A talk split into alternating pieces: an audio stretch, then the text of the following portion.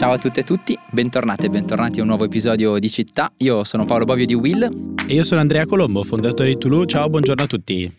Andrea, in questa stagione stiamo parlando tanto di energia perché tra i nostri assi spazio, tempo, bellezza, sicuramente se pensiamo al tempo oggi le città vivono il tempo che possiamo chiamare della trasformazione energetica, nel segno della transizione verso le rinnovabili e allora da questo punto di vista c'è un tema, un'altra rivoluzione in corso che è quella delle comunità energetiche che sempre più prendono piede come soluzione per dare risposta alla questione energetica e oggi abbiamo eh, con noi per parlarne Luigi Canelli. Luigi tu sei responsabile Product and Business Development eh, Comunità Energetiche di NLX, eh, grazie per essere qui con noi al podcast Città, benvenuto. Grazie mille a voi per l'invito. Luigi, eh, sicuramente all'interno della rivoluzione delle comunità energetiche c'è un pezzo che riguarda i cittadini che sempre di più diventano da consumatori, in inglese consumer, a prosumer, cioè questo termine eh, che, che, sempre più prende piede e su cui vorrei chiederti perché sono una rivoluzione eh, i, i, prosumer, ma prima magari facciamo un ripasso, eh, dacci una definizione di comunità energetica. Sì, eh, allora, eh, partendo dalla definizione, c'è da dire che questa definizione oramai ha preso piede a livello globale e quando si parla di comunità energetiche, di norma ci riferiamo a un'associazione di cittadini, attività commerciali, imprese o anche pubbliche amministrazioni che di fatto decidono di dotarsi con un investimento diretto oppure tramite eh, l'ausilio di un finanziatore di impianti rinnovabili. Impianti rinnovabili per produrre e condividere energia pulita. Grazie mille, molto chiaro. E a questo punto passiamo alla domanda sui prosumer. Perché sono sempre più importanti? All'interno del framework della definizione di comunità energetiche generalmente abbiamo tre ruoli fondamentali. Il primo è quello classico di consumatore di energia, quello che conosciamo tutti. Il secondo è il ruolo di produttore, produco energia e la metto in rete. Qui entra appunto la definizione di prosumer. Il prosumer è un nuovo ruolo che nasce oramai con l'avvento delle rinnovabili nei primi anni del 2000 e con l'aumento della competitività economica delle tecnologie rinnovabili, che prevede il fatto che un consumatore possa essere contemporaneamente produttore per il fatto che si dota di un impianto impianto, generalmente fotovoltaico, installato sul proprio tetto. Cambia quindi il ruolo e questo lo mette al centro di quella che è la transizione energetica, quindi cambia completamente il modello di produzione e di condivisione dell'energia.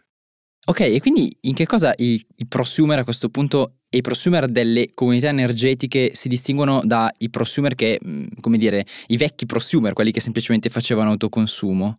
E allora qui la differenza è sostanziale perché mentre il classico prosumer che faceva autoconsumo era sebbene attivo, perché appunto produceva energia, la consumava e comunque la emetteva in rete, all'interno della comunità energetica copre un ruolo ancora più importante perché l'energia che il prosumer immette in rete viene messa a disposizione della comunità energetica e permette di generare attraverso i membri della comunità quello che è il cosiddetto autoconsumo virtuale.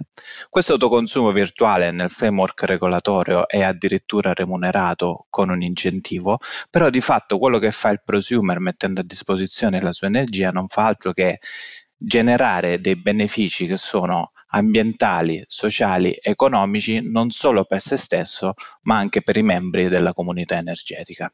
Chiaro, piace tantissimo questa logica del no, consumatore, consumatore, attivo um, in, questo, in, una grande sfida che è quella, quella energetica e a questo riguardo mi piacerebbe capire eh, se ci sono um, già dei, diciamo, delle evidenze, no? cioè come stanno andando un po' queste comunità energetiche in Europa, nel mondo, se hai qualche dato a questo su, diciamo, supporto in modo tale da aiutarci a capire se questi prosumer sono, sono già dei validi contributori. Permettetemi su questo di, fare, di darvi prima un dato e poi fare una considerazione. Dal punto di vista del dato va detto che eh, a livello europeo si stima che al 2050 ci saranno circa 264 milioni di eh, prosumer che di fatto si uniranno al mercato dell'energia e potranno contribuire fino al 40%, 45% dell'energia rinnovabile complessivamente immessa nel sistema. Poi passiamo alla considerazione. Le comunità energetiche non sono un tema del tutto nuovo. Già in Italia, a fine del 1800, si formavano le prime cooperative energetiche per la produzione di energia idroelettrica e la ridistribuzione dei benefici legati alla vendita di questa energia tra i vari membri della cooperativa.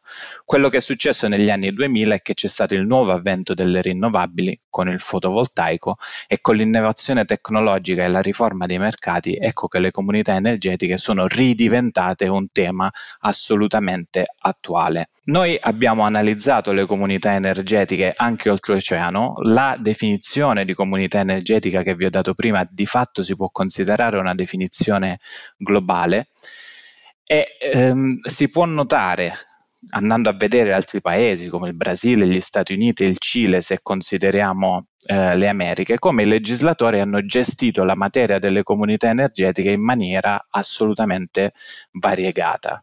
Questo però purtroppo non vale solo per i cugini di oltreoceano, ma vale anche per l'Europa. Infatti l'Europa ha emanato una direttiva che si chiama RED 2, che ha definito di fatto lo schema generale legato alle comunità energetiche, ma si sono notate delle discrepanze su quelle che sono poi le regole attuative che hanno definito i vari paesi. Questo va a discapito di che cosa? A discapito della scalabilità delle comunità energetiche come framework, che è un punto di fatto chiave per il raggiungimento poi di quelli che sono gli obiettivi sfidanti di decarbonizzazione che ci stiamo ponendo noi europei con il Green Deal.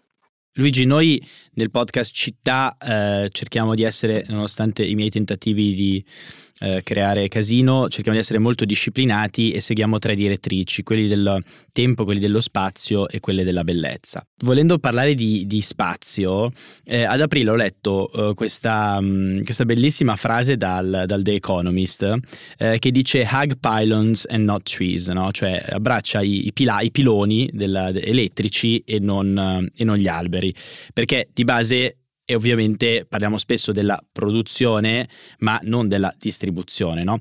E, e quindi la mia domanda è perché quando si parla diciamo di energia, ovviamente per la città, dobbiamo sempre parlare anche dell'importanza della, della rete? Sì, eh, partiamo da un presupposto che la rete elettrica di trasmissione e di distribuzione di fatto sono la spina dorsale del sistema energetico. Quello che sta succedendo in questi anni è che con l'avvento delle rinnovabili, che in molti casi sono fonti non programmabili, e anche con l'aumento di quelli che sono i consumi elettrici, pensiamo solo ad esempio alle, alle auto elettriche oppure all'incremento dell'utilizzo delle pompe di calore, della climatizzazione, quello che sta succedendo è che sempre più si rischia di mettere in crisi quella che è la rete. Quindi in quest'ottica la frase ha, eh, ha molto senso, nel senso che tutto ciò che è fondamentale per evitare che il, eh, il, sistema vada in crisi è legato, uno, al potenziamento della rete de- di trasmissione, due, comunque al creare delle iniziative che evitano che la rete possa essere messa in crisi. Infatti, a proposito di citazioni, io ho letto una, una, un'osservazione di Bill Gates nelle sue Bill Notes e diceva appunto che eh, quando, eh, quando, si parla di rinnovabili, eh, naturalmente appunto abbiamo, abbiamo, momenti di picco, no? l'hai sottolineato tu eh, Luigi sul fatto che sono, sono, sono, non prevedibili, non preventivabili, allora eh, per esempio eh, nei, nei, mesi estivi, eh, sottolineava Bill Gates, c'è il rischio di sovraccarico, no? perché appunto i pannelli fotovoltaici oggi non sono modulabili, no? se tu li metti sul tetto eh, della tua azienda, eh, poi d'estate fermi la produzione per due settimane perché eh, si va in vacanza, ma intanto eh, i pannelli continuano a produrre energia, anzi ne producono di più perché siamo in estate. E quindi ci potrebbe essere un sovraccarico da questo punto di vista perché l'attività è ferma, ma l'energia si continua a produrre. Ecco, però da questo punto di vista, Luigi, se non sbaglio, le comunità energetiche possono giocare un ruolo importante nel mantenere quello che viene chiamato equilibrio di rete. È corretto? Sì, corretto. E questo è legato al fatto che eh, per le comunità energetiche è stato definito un dominio per lo scambio virtuale dell'energia, che di fatto è quello che eh, in gergo tecnico si chiama nodo cabina primaria. Allora, eh, spiego eh, in maniera semplice cos'è una cabina primaria. Di fatto la cabina primaria è un nodo di rete fondamentale perché permette di ricevere l'energia che arriva dalla rete di trasmissione di alta tensione, la trasforma in media tensione e ne permette quindi la distribuzione in maniera capillare ai cittadini e alle imprese. Nell'ambito delle comunità energetiche e quindi nel framework regolatorio nazionale si stabilisce che la condivisione dell'energia, quindi tra l'energia prodotta e l'energia consumata dai membri della comunità, deve avvenire appunto sotto il nodo della cabina mattina. Questo che significa? Che di fatto lo scambio di energia avviene all'interno di un dominio che è limitato ed è quasi a chilometro zero. Qual è l'effetto? È che uno andiamo a ridurre gli sprechi di energia attribuibili a quella che è proprio la distribuzione dell'energia su lunghe distanze. L'altro aspetto è che appunto si vanno a ridurre le perdite di rete lungo la distribuzione elettrica.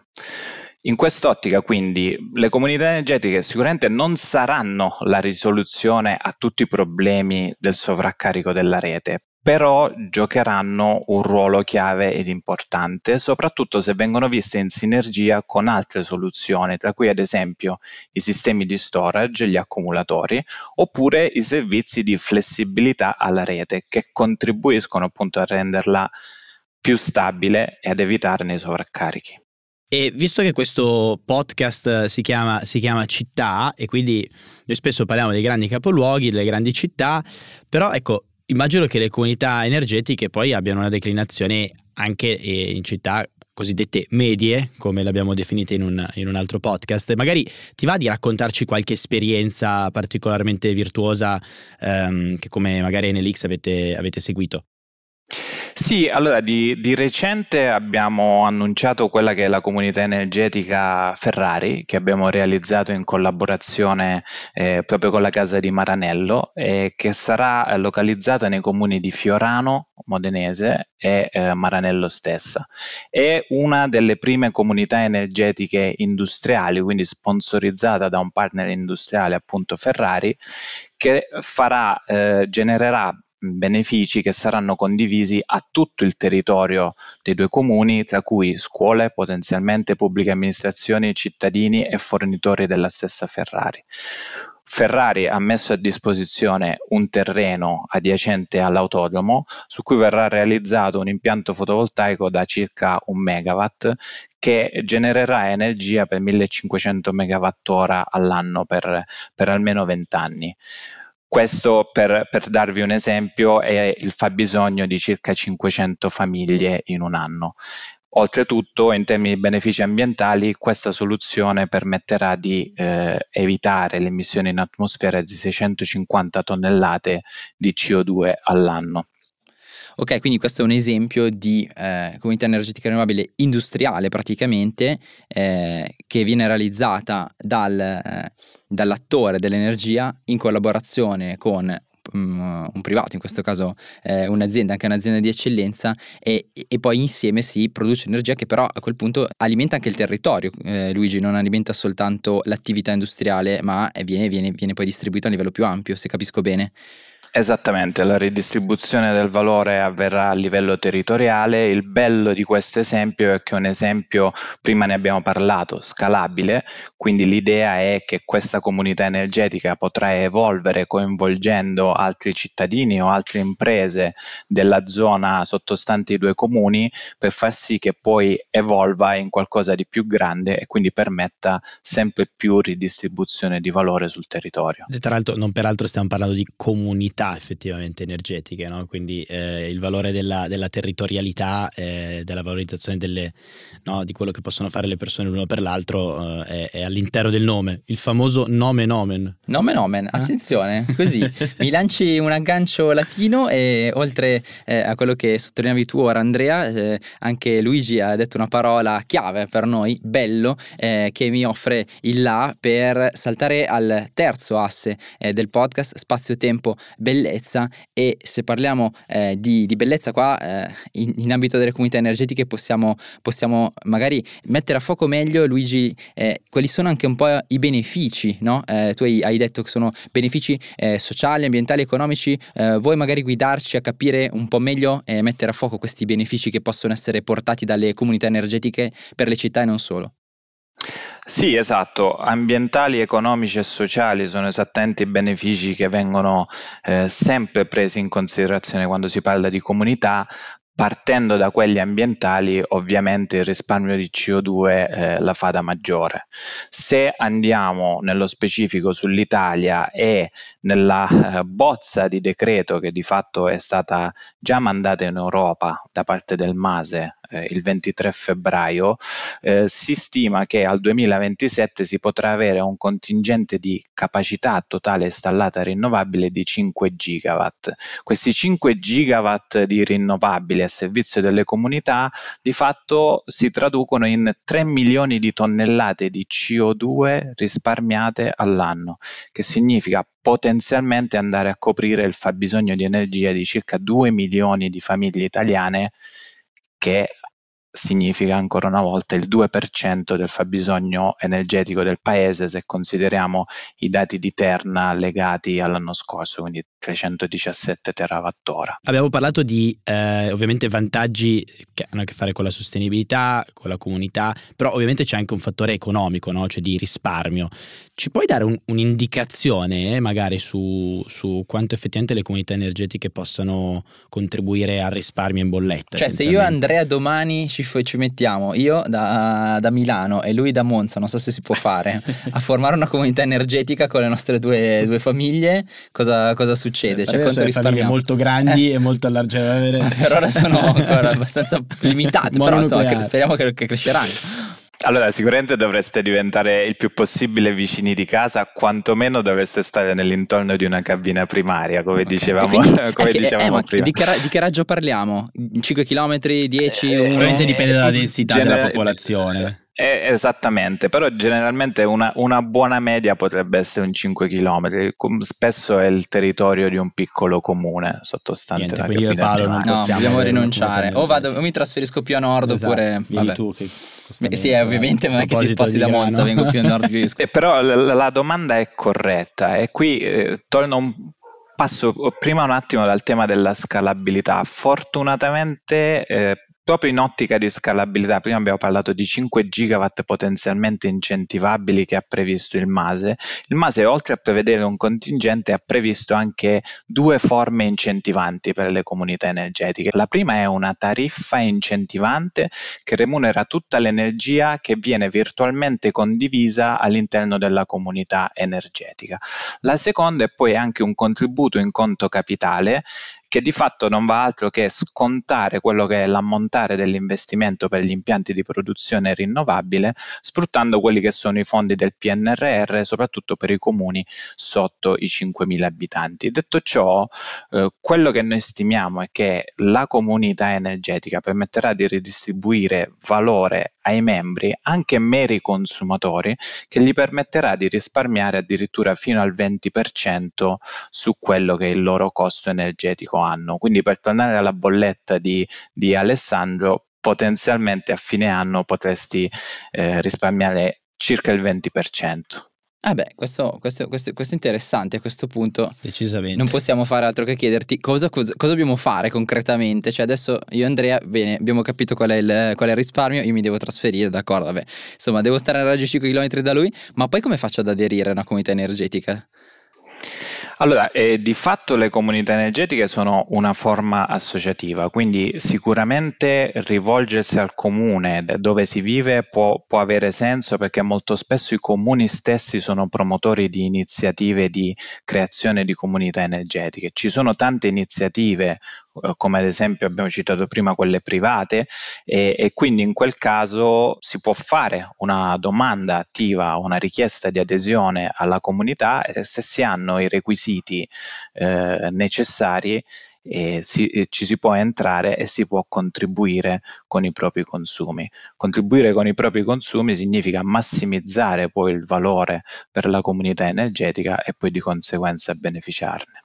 Io, guarda, eh, Luigi, ti ringrazio perché ehm, abbiamo trattato un tema che apparentemente può essere tecnico, però cercando di dare veramente un'accezione eh, legata a quello che è un termine un po' abusato, ma si chiama impatto, no? Perché qua abbiamo parlato veramente di impatto positivo sulle comunità, sull'ambiente, sul risparmio delle persone. E quindi effettivamente anche avere questo tipo di prospettiva quando si affronta un tema così di dettaglio, così tecnico e io credo che sia veramente importante proprio per capire quanto eh, alla fine facendo rete, mettendosi insieme, poi si può avere un impatto eh, importantissimo eh, su, su, su, su, tutte queste direttrici che abbiamo, che abbiamo, intercettato. Quindi grazie Luigi perché per me è stato estremamente, estremamente interessante. Grazie a voi, per me ovviamente è un piacere parlarne. Grazie davvero allora eh, Luigi Canelli di, di NLX per averci eh, condotto in questa nuova scorribanda nel mondo delle comunità energetiche, una risorsa importante per eh, rispondere, perché le città possano rispondere alla sfida energetica che è sempre più connota a questo tempo. E allora, andando avanti eh, verso nuove sfide, nuove eh, soluzioni eh, per la trasformazione delle città, io, a me non resta che dare appuntamento a tutte e tutti a un nuovo episodio di città, ringraziando ancora Luigi e, e Andrea per essere stati con noi. Grazie a tutti. Alla prossima. Alla prossima. Ciao.